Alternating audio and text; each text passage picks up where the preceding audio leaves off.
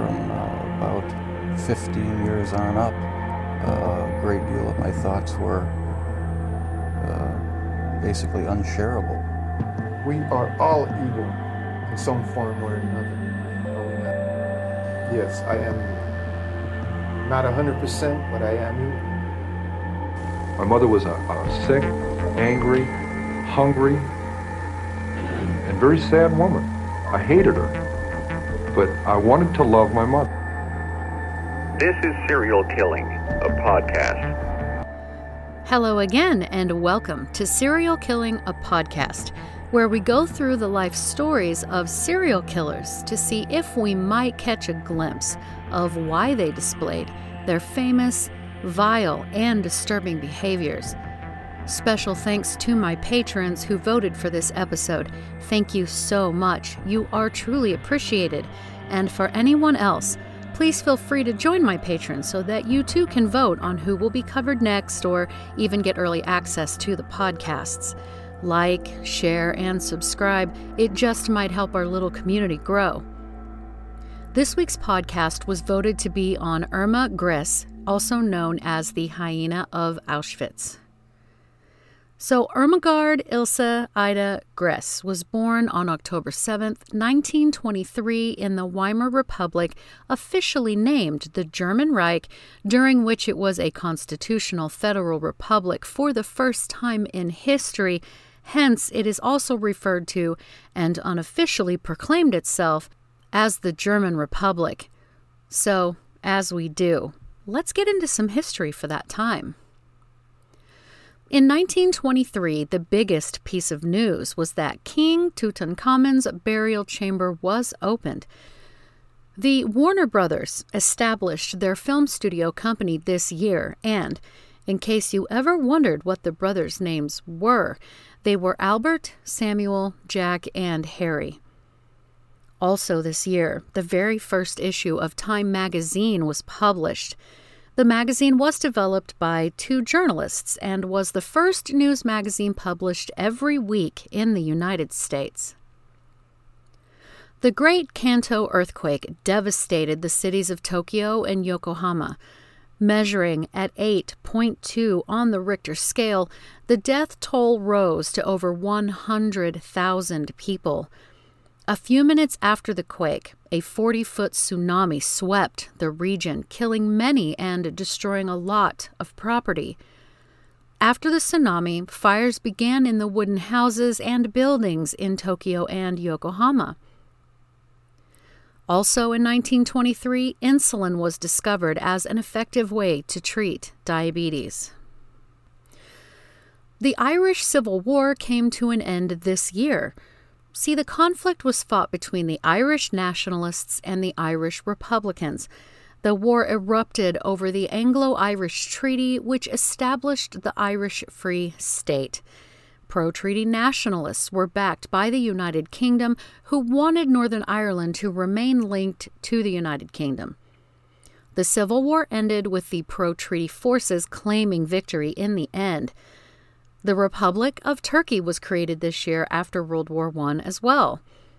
Also, this year, a series of tornadoes struck Iowa and Nebraska, killing 20 people. The first electric sewing machine was sold in 1923. Also, the world's first domestic refrigerator was sold in Sweden, as well as the first hearing aid in England. So, this was the atmosphere that Irma was born into. Irma was born to Alfred Grese and Berta Winter Grese, according to an article written for Bartleby.com. Alfred was a dairy farmer, though he didn't own the farm himself. But he earned an honest living, and the couple raised their children in a small village north of Berlin. It was said that Irma was the third of five children three girls and two boys, so quite literally, the middle child.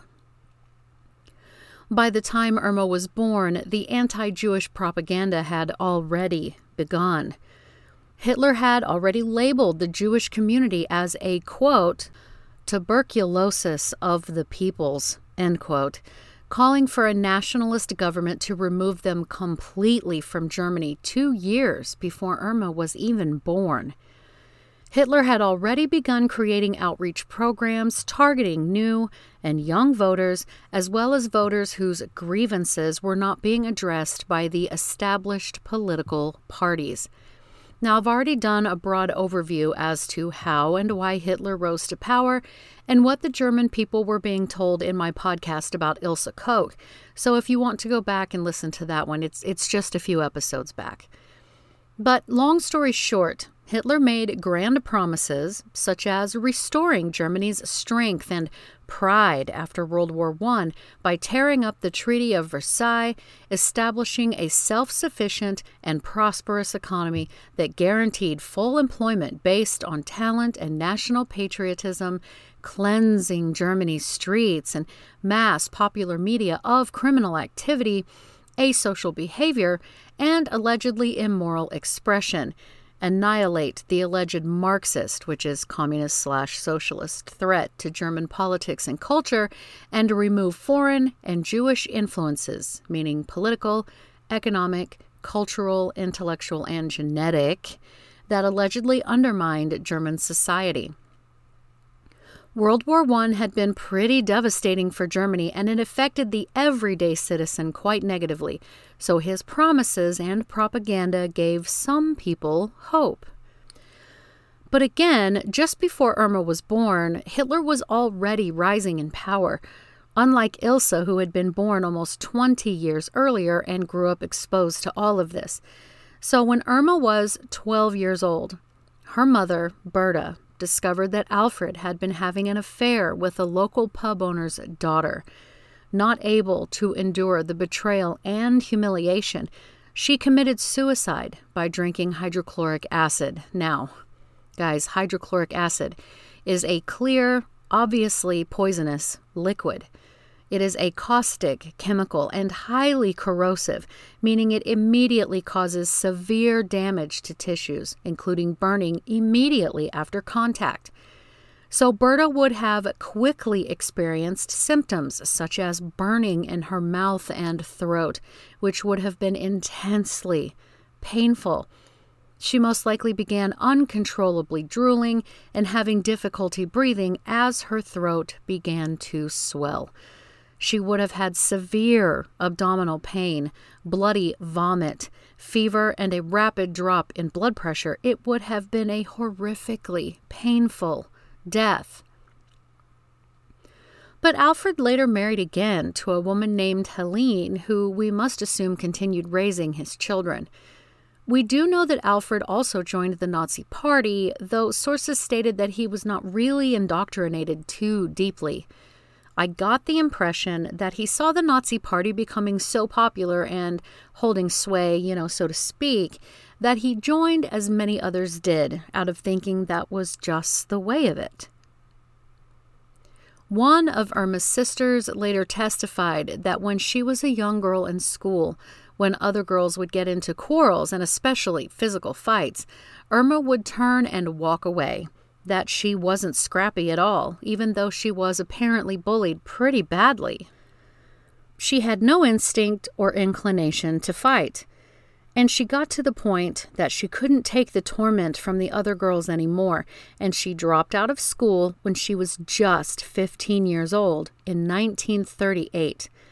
By this point, the first concentration camp in Frankenberg had already been built and used as a quote, protective custody facility for opponents of the new politics of the Nazi regime. Now, construction of the new concentration camp Buchenwald had just been completed the year before Irma quit school. It was one of the largest concentration camps at that time. Prisoners came from all over Europe and the Soviet Union Jews, Poles, and other Slavs, the mentally ill and physically disabled, political prisoners, Romani people, and prisoners of war. There were also ordinary criminals and sexual deviants imprisoned there as well, but Irma wasn't quite ready for the camps. Um, not yet.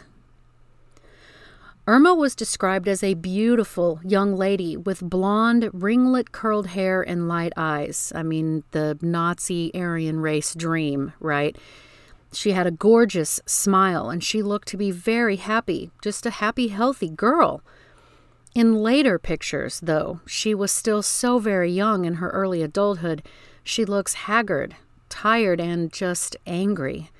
The beautiful smile and bright eyes are completely gone. She moved to another village after dropping out of school and began working on a farm there, which makes sense because this would have been all she had ever really known since her father was a farmer. This job was said to have lasted about six months before she got a new job working in retail in a store, before then going to work in an SS ran hospital as an apprentice nurse for a couple of years. History professor Wendy Lower wrote in her book, quote, Hitler's Furies, that young women of modest backgrounds asserted themselves by leaving their villages, enrolling in training programs as typists or nurses, and joining a political movement. It's just what they did. And working in this hospital with the SS would have exposed her to daily indoctrination of their ideas and intentions. Irma, as well as her sisters, wanted to join the League of German Girls, which was the girls' wing of the Nazi Party youth movement, the Hitler Youth. But due to the basically mandatory membership of all young women, except for those excluded for racial reasons, of course, the League became the largest female youth organization at the time with over 4.5 million members. But do not get it twisted. Irma very much wanted to be a member, but her father completely forbade it. Before her 17th birthday, she moved to the SS Female Helpers Training Base, which was located near Ravensbrück, the all female concentration camp. And I think this is as good a part as any to stop and sort of take a look at her childhood. So by the time Irma was born, anti Semitism, which was one of many horrific, racist, and elitist atrocities the Nazis were committing, was already in full swing. She would have been, at least on some level, exposed to this. She would have heard the rumblings of it between the grown ups around her.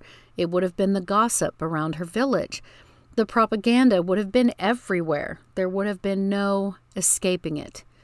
Again, the average German citizens were going through a horrific depression after the First World War, and they were really struggling.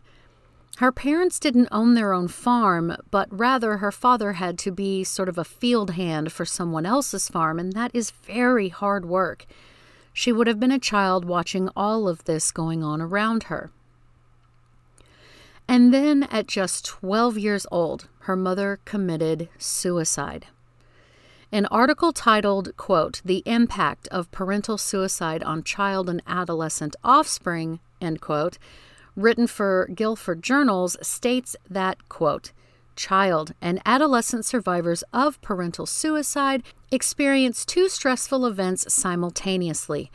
One, the loss of a primary caregiver, and two, suicidal death of a significant person.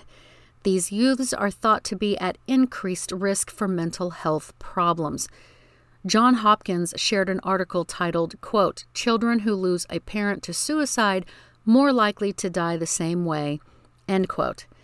And it goes on to say that losing a parent to suicide makes children more likely to die by suicide themselves and increases their risk of developing a range of major psychiatric disorders, according to a study led by John Hopkins Children's Center that is believed to be the largest one to date on the subject. So, losing a parent to suicide at an early age emerges as a catalyst for suicide and psychiatric disorders, according to Holly C. Wilcox, PhD, at Hopkins Children's. Quote, However, it's likely that developmental, environmental, and genetic factors all come together, most likely simultaneously, to increase risk. End quote. In addition, those who lost parents to suicide were nearly twice as likely to be hospitalized for depression as those with living parents. And those who lost parents to accidents or illness had 30 to 40% higher risk, respectively, for hospitalization. And here's a point that I think might apply to Irma. Losing a parent, regardless of cause, increases a child's risk of committing a violent crime, the researchers found. And then we find that young Irma was bullied in school rather badly, according to one of her sisters. In recent years, bullying has come into the spotlight as a major contributor to mental health problems in young people. According to StopBullying.gov, up to 28% of kids aged 6 to 12 have experienced bullying, and 20% of high schooler students have, although other studies have reported considerably higher numbers.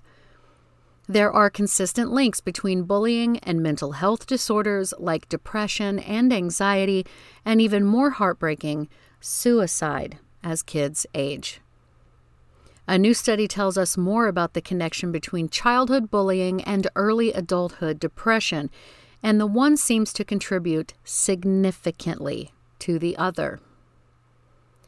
When researchers take out other factors like mental and behavioral problems, family situations, and stressful life events, kids who were bullied frequently still had a twofold higher risk of depression when they were 18 and we don't know which kids specifically bullied her, but regardless, losing her mother to suicide and being bullied, we know would have had a profound impact on her mind and outward behaviors. This, on top of the constant stream of negativity about anyone that wasn't of pure German blood, and so on, and this would have had a tremendous influence on her young life. So let's get back into it. After having around a year's worth of training in Ravensbrück in 1943, the now 20 year old Irma was transferred to Auschwitz. Her father did not want her to take this path. Due to her being transferred, father and daughter had a falling out, as some sources say. Others say that he whooped her behind, but regardless, as he had been vehemently opposed to her joining the SS, he kicked her out of the house. And as we all know, Auschwitz Birkenau was the biggest and most infamous of the Nazi death camps. And Irma showed them what a loyal, dedicated, and obedient Nazi member she was. So it should come as no surprise that she rapidly climbed the rank of senior SS supervisor, the second highest rank that could be bestowed upon females in the SS. And most likely alongside Dr. Josef Mengele, Irma too participated in prisoner selections for the gas chambers at Auschwitz. She had the authority to determine who would live and who would be murdered. But the level of depravity she displayed upon the living prisoners is legendary. She delighted in causing the pain, and it was said she would often hit women on the breasts, something she especially enjoyed doing, as well as forcing young Jewish inmates to act as lookouts while she raped other prisoners. Other sadistic findings were discovered about her actions during her time at Auschwitz, included the use of a whip with a braided wire end to beat prisoners. Irma was said to also have had many affairs with other Nazis, including Dr. Josef Mengele himself. And when it came time to select women specifically for the gas chamber, well, she would purposely pick out the beautiful female prisoners due to jealousy and spite. The Jewish Virtual Library wrote that Irma had lampshades made from the skin of three dead prisoners, just as we heard about Ilse Koch. Survivors spoke about her acts of pure sadism, beatings, and arbitrary shooting of prisoners, as well as the savaging of prisoners by her trained and half starved dogs.